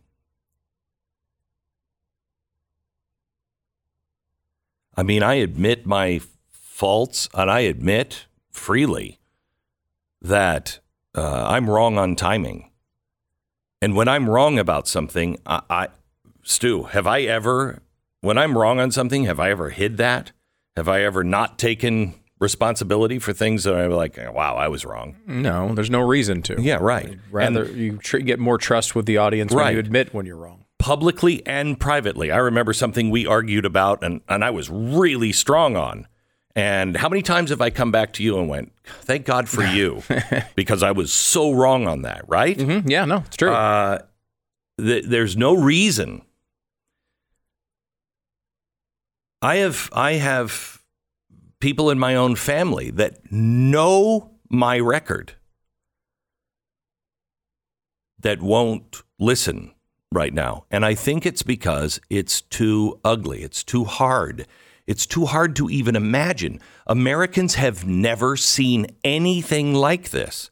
You know, when Jamie Dimon comes out and says, hey, brace for an economic hurricane, he said it's not storm clouds, it's hurricane. We just don't know if it's going to be, you know, I don't know, Hurricane Nancy or Hurricane Katrina. But brace yourself. People don't understand that and they don't see that it's right over the horizon. There's another shortage that I, I just want to throw at you to show you the unintended consequences of things. Now, we just went through COVID, and what happened? COVID put us all in our houses. Well, right now, there is an organ shortage. Every day, every day, 17 people die waiting for an organ transplant. And another person that needs a transplant is added to the waiting list every nine minutes. Now, 90% of the population agrees with organ donations, but only 60% actually register as a donor. Now, what has caused this pandemic of organ shortages? Well, two things. One, the organs from people who have just died, it's time limited. You've only got X number of minutes that you can use that organ, then it starts to decay and it's no good. Well, we've got to do COVID tests on everything. We can't turn these organs around fast enough. So we're losing a lot of organs. But also, you've got a real problem because uh, the recovered organs have dropped from more than 110 in a day to less than 60 per day. Why is that? Listen, because people are driving less because of COVID. And most organs come from car crashes. Now, can we just think this out for a second? Why are our gas prices so high? Our gas prices are so high because we need to get into electric vehicles. Electric vehicles are not the only solution. It's self driving electric vehicles. It is AI electric vehicles. How many car crashes will we have in AI driven cars? The whole thing is they're going to be safer. So let's say we cut, you know, out of 100% of the car crashes we have now, we cut it down to 20%. What are we going to do for organs? There will be an organ shortage, much greater than this one. Then what do we do? These are unintended consequences. And the reason why I bring this up is these people are trying to change everything. They are changing our history, they're changing our national story.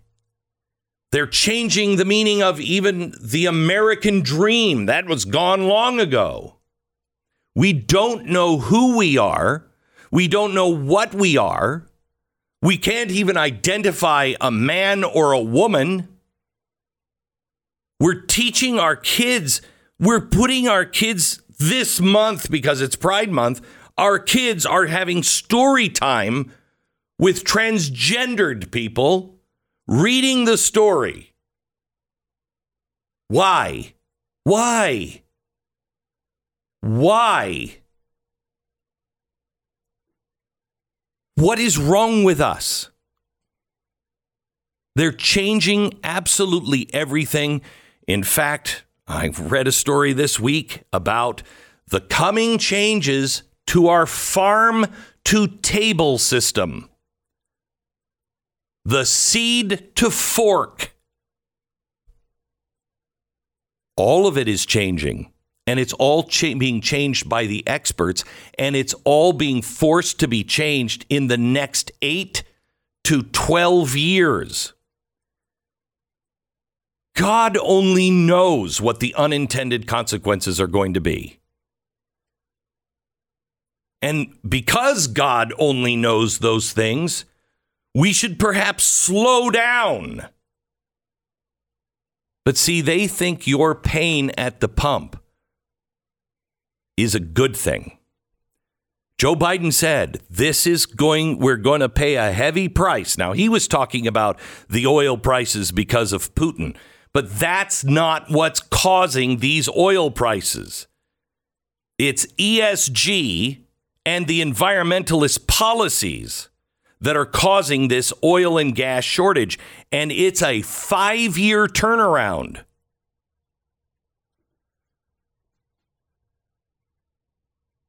He looks at it as a good thing because we're making progress.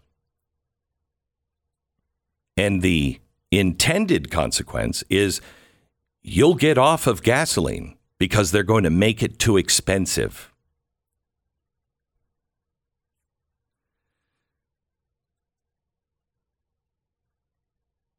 if I could have one prayer answered, it would be that whoever you are, you would realize you're listening for a reason and that you have incredible power and that the American dream is truly to be free enough to chart your own course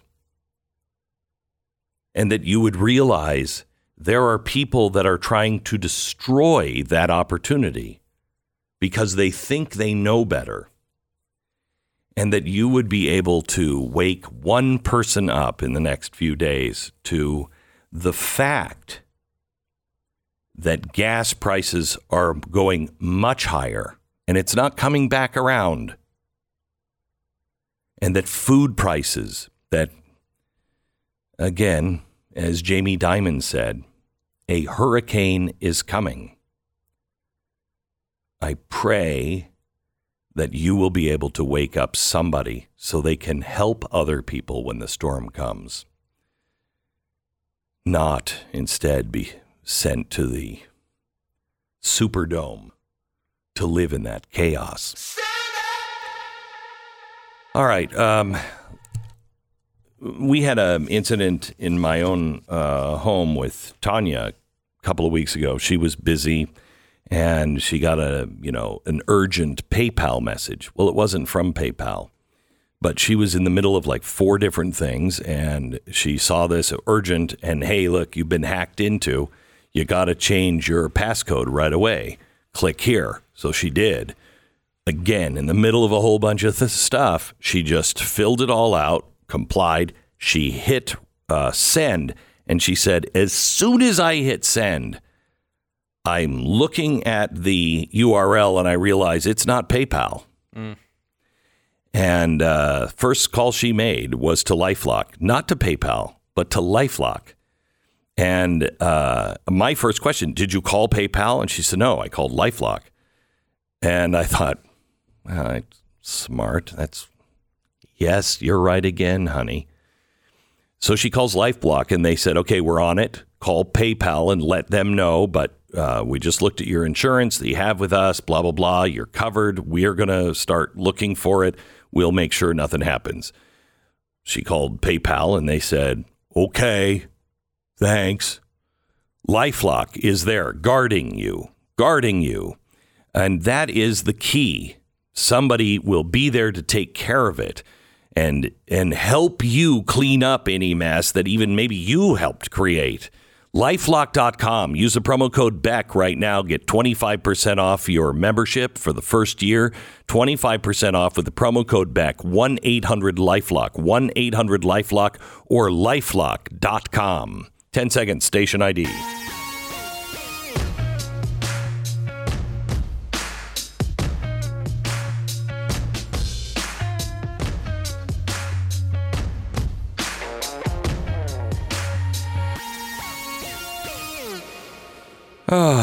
you have a big special on, um, Stu.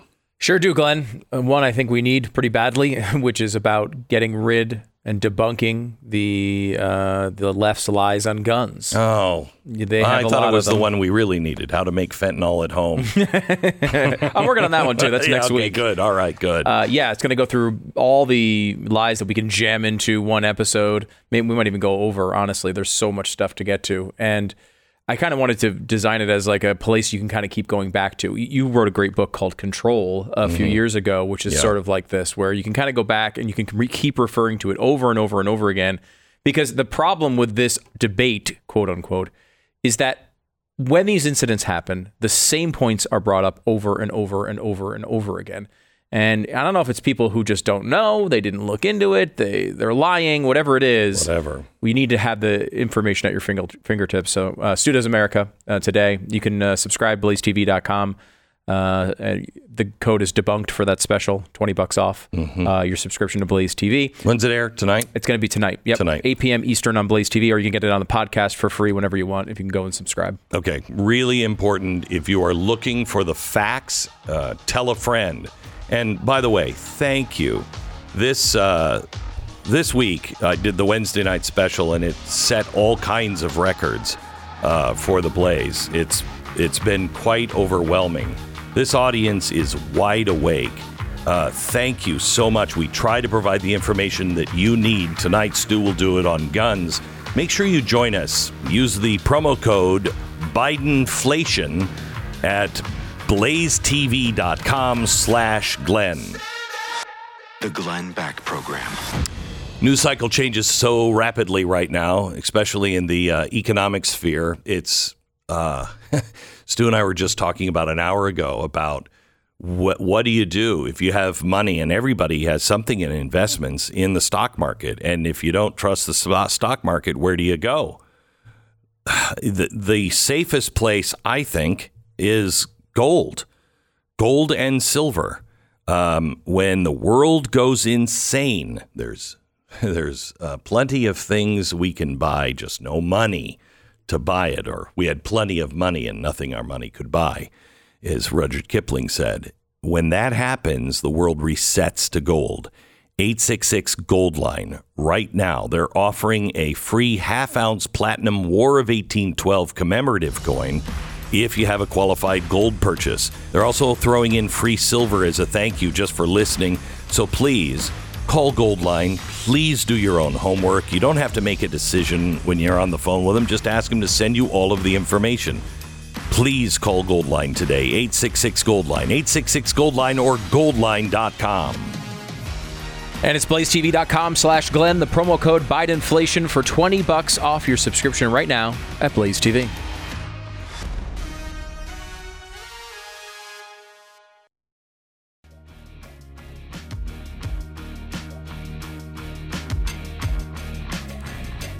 One of the many incredible writers uh, that we have and researchers. Thank you, uh, Glenn. Uh, you know, it's important that not talking about you. Oh. Talking about Mikayla Hedrick. She is uh, with us now. She's uh, somebody who has been uh, at glennbeck.com uh, writing to people who want great reset uh, advice uh, for dummies. And a letter has come in about uh, insurance companies, correct? Yes, but to begin, I'd like to say that Stu taught me everything that I know. Thank you. You're I'm welcome. glad you finally pointed that So out. Very important. Such a jerk. So, since I came on the show the last time, Glenn, I've had audience members reaching out to me who are also on their own journey to try to great reset proof their life Yeah. by implementing your advice. The most recent question was Hey, Mikayla, is there an insurance company that isn't totally beholden to ESG scores and isn't totally woke? So I ha- would have to guess the answer is no. I don't know, but I would have to guess the answer is no because it's through the financial system and the insurance system that they'll kill you. That is the bad news that I come here to bring to you, Glenn. Is there any, are they is there anybody better or worse? So, in my article, the first thing that I do is I lay out public pro ESG statements from many of our top insurers with links back to their website from Progressive, Allstate, State Farm, Wow. USAA, Nationwide, and Liberty Mutual, and that's not a comprehensive list. Wow, and their statements, I'm just reading them. Oh, they love. It's not they- 2015. They love ESGs. Oh yeah. Remember remember when they said we don't know what you're talking about? Now they say it guides their entire business, and they're oh, proud. it's unbelievable. something that the good news, Glenn, is that it's hiding in plain sight now. So anyone with Yes. the internet is able to find this, expose it, shine a light on it, disinfect it, and send these back I- bad ideas back to the shadows where they belong. So this is um, um, this is you you line out how you can find out. Can you go through this? Sure. Okay. So if you're not, I am on the borderline of Gen Z and millennial. So cyber stalking is second nature to me. It's like walking, breathing, eating. Okay. But for my parents and my grandparents, I give some suggestions, some phrases that you can put into a search engine that will likely lead you exactly where you need to go. Luckily, like I said, this doesn't take much super sleuthing now because they're proud of it. Yeah. Most companies have it on their front page. Yeah, we used to have to we used to have to actually um, look and then look secondary pages, deep deep pages, and then they would deny it. Well, you'll see in the article, I have links. This is not hidden. Right. They want you to find it. Right. Uh, so you say um, go to you know Google or a search engine um, and search for name of insurance company ESG, name of insurance company commitment to ESG. This one's really important. The CEO of insurance company on ESGs. That's where you'll get the good stuff. Yeah, because They make public statements about it all the time, or you can see which ones are Which- actually over in Davos Yes. saying it? Something important to remember is that many of these companies have parent companies, so you might have to first find out who the parent company is and then insert their name into all of these search engines as well. So thank you so much for this. Um, uh, you can find this article at uh, glennbeck.com.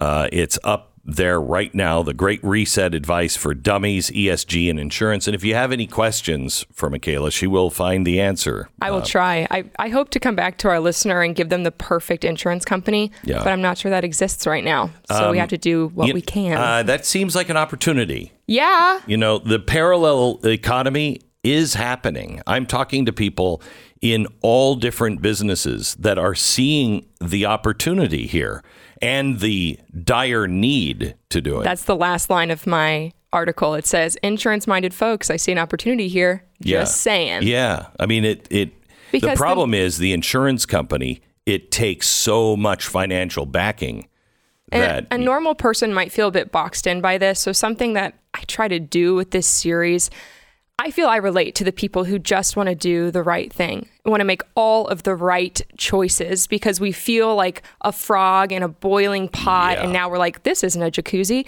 And Hmm. we want to do everything all at once. And sometimes I write this in the article that the good things are all mixed up with the bad things.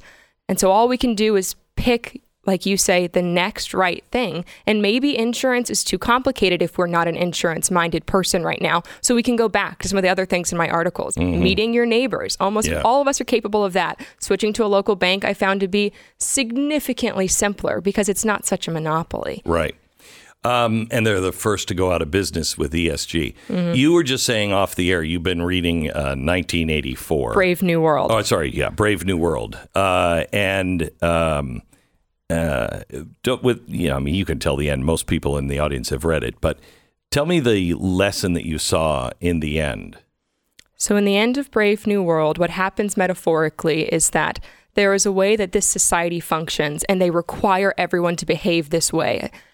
And there's one person who tries to hold out, and the society comes and effectively, metaphorically, forces that way of life onto him, and it causes him to spiral out of Cause control. But, yeah. but So- they won't let him live free. So this is fascinating um, because this is a recurring story, and you know, even if you don't believe in the Bible as a history book, you can look at it as a really good uh, uh, book of examples and parables that will teach you. A cautionary tale. Uh, yes, um, and I want to go over this because when you said that, it made me r- remind, uh, it made me um, uh, think of the angels visiting uh, Abraham before Sodom and Gomorrah. Let me just take you through two of these stories that you've you know. Angels visit Lot and Sodom and Gomorrah, and the scripture says two angels arrived at Sodom in the evening, and Lot was sitting in the gateway of the city. When he saw them, he got up to meet them, bowed down with his face to the ground, and said, My lords, he said, please turn aside to your servant's house. So they uh, uh, they say, or he says, um, you can wash your feet and spend the night, and then go on your way early in the morning. And the angels say, no, no, no, no, we'll we'll spend the night in the square. But he insists strongly, you know, you really need to come to my house. He prepared a meal for them, baking bread without yeast, and they ate. Before they had gone to bed, all of the men from every part of the city of Sodom, both young and old, surrounded the house and called out to Lot, Where are the men who came to you tonight? Bring them out. This is a quote bring them out so we can have sex with them. Hmm. Sodomized. So, this is, and look at this pattern. See if you recognize it in 1984. See if you uh, recognize, or sorry, Brave New World. See if you recognize it in today's world. First thing that happens, they demand the sexual revolution. They demand that you come out and do what they're doing. Lot went outside to meet them. He shut the door behind him and said, No, no, my friends, don't do this wicked thing. Look, I have two daughters who have never slept with a man. Never understood this, but you will in a second. Let me bring them out to you, and you can do what you like with them. But don't do anything to these men, for they have come under the protection of my roof. Now, what? Why would they say that? What is that all about? He's going to say, Take my virgin daughters? That is an offer for compromise to some middle ground. I won't go all the way, but how about this? Think of that on the debate this week an offer to compromise on a middle ground. And we know that doesn't go well in this story. Yeah, it doesn't. Uh, the crowd says, Get out of our way. This fellow came here as a foreigner and now he wants to play judge. Listen to that response. What is that? That's the radical crowd making the false claim You're not the judge of me. Have we heard that before? We'll treat you worse than them. They kept bringing pressure on Lot and moved forward to break down the door, but the men inside reached out, pulled Lot back into the house, and shut the door. So, what is that part? That is the threats, coercion of forced parti- uh, uh, participation. So, you have to comply or they will destroy you. Sound familiar? The same, almost exact story happens with the Levite in Judges. You're welcome at my house, the old man said. Let me supply whatever you need. Only don't spend the night in the square. So he took him to their house, fed his donkeys. After they had washed their feet, they had something to eat and drink. Okay. While they were enjoying themselves, some of the wicked men in the city surrounded the house, pounding on the door, shouting to the old man who owned the house, Bring out the man who came to your house so we can have sex with him. The demand again, sexual revolution. Then what happens? The owner of the house goes outside. No, my friends, don't be so vile. Since this man is my guest, don't do this outrageous thing. Look, here is my virgin daughter and his concubine. Uh, I'll bring them out to you now. You can use them and do to them whatever you wish. But for this man, do not do such an outrageous thing. He offers to compromise on some middle ground, as insane as it seems. But the men would not listen to him, so the man took his concubine and sent her outside to them, and they raped her and abused her throughout the day and night, and at dawn they let her go. The meanness, the threats, the coercive response, right? Well, this is what's happening every step of the way in all parts of our society. Mm-hmm. You must, it's not good enough to say, I, look, I'm cool. I'm, I'm cool. I just disagree with you. Nope, that's not good enough. You have to be, you can't just be against racism. You must be an anti racist. And participate in the racism. Otherwise, they'll destroy you. It's crazy. Right. I mean, in, many ways, well, we know how at least the Bible ends. We do win in the end. Yeah, we do. And one of the reasons that I'm writing this series is because it can feel like we're being boxed in from all sides and it can feel pretty desperate. But we do, we are making incredible ground. This audience is Amazing. making a difference. Yeah. And we just have to keep pushing forward and working together and sharing what we know. And sharing what we know, and most importantly, I think sharing what we know as the positives that are happening, reminding each other of the positives that are happening. I was talking to Michael Malice about an hour ago, and I said, um, Michael, we're looking at a cornered animal right now. And we're entering the most dangerous phase of this transformation of America because they're being exposed. People are waking up. They thought they would get away with it. They thought they had every tool at their disposal, but you can't control people's thoughts. When you're acting suspiciously, people will look and go, wait a minute, that doesn't make sense. People are waking up. So, what's going to happen? They're just going to let that happen and go away? I don't think so. I think these are, if I can't have you, no one will kind of people. And we are, because we're making progress, real inroads to this, they are getting more and more desperate. So we're in a very dangerous phase. We have to be really cool uh, and just live with the understanding that the only reason why they're accelerating and throwing gas on everything is because you are exposing them and you are winning. Mikayla, thank you so much. Have a uh, have a great weekend. Thank you. God bless. RealestateAgentsITrust.com is our sponsor this half hour. Uh, if you've decided you're ready to sell your home, you've got the incentive, you know what location you want to move to, time to pull the trigger. Great. Now, do you have the right real estate agent? Because selling your home is not as easy as a transaction at the grocery store, although it is becoming uh, financially an equal uh, uh, transaction. It's complicated. Most of the time, a lot of work that needs to be done. And if you do it with somebody who it's their first time or first few times, somebody without a track record, somebody who does it part time, you need a great real estate agent, not that one. This is where realestateagentsitrust.com comes in. I started it, uh, I don't even know, about six, eight years ago, because for me, I, I didn't know how to interview a real estate agent. You got balloons? Can you put an open house sign up? You're hired. You have to know the tricks of selling a house. And when I mean tricks, I mean being able to have a website that is already attracting hundreds and hundreds and hundreds of buyers who are looking for houses like yours before you even list with them. That's how you sell a house in today's world. And you sell it um, and buy houses because that agent has integrity. That's how they can win the bid if you're trying to bid on a house. RealestateAgentsITrust.com. RealestateAgentsITrust.com. It's a free service to you. Find the right realtor fast and first. RealestateAgentsITrust.com. The Glenn Beck Program.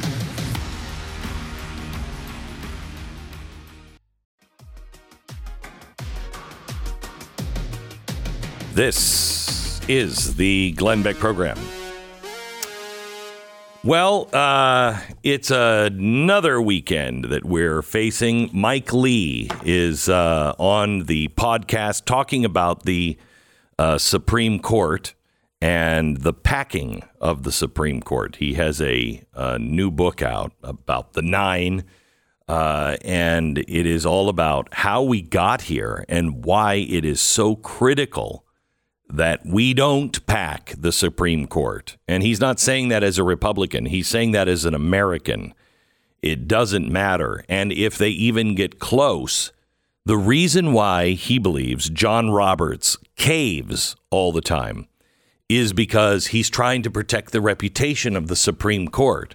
Well, that was never a problem until FDR threatened to pack the court. And he said, This court packing threat he said, will have a devastating attack on the Supreme Court.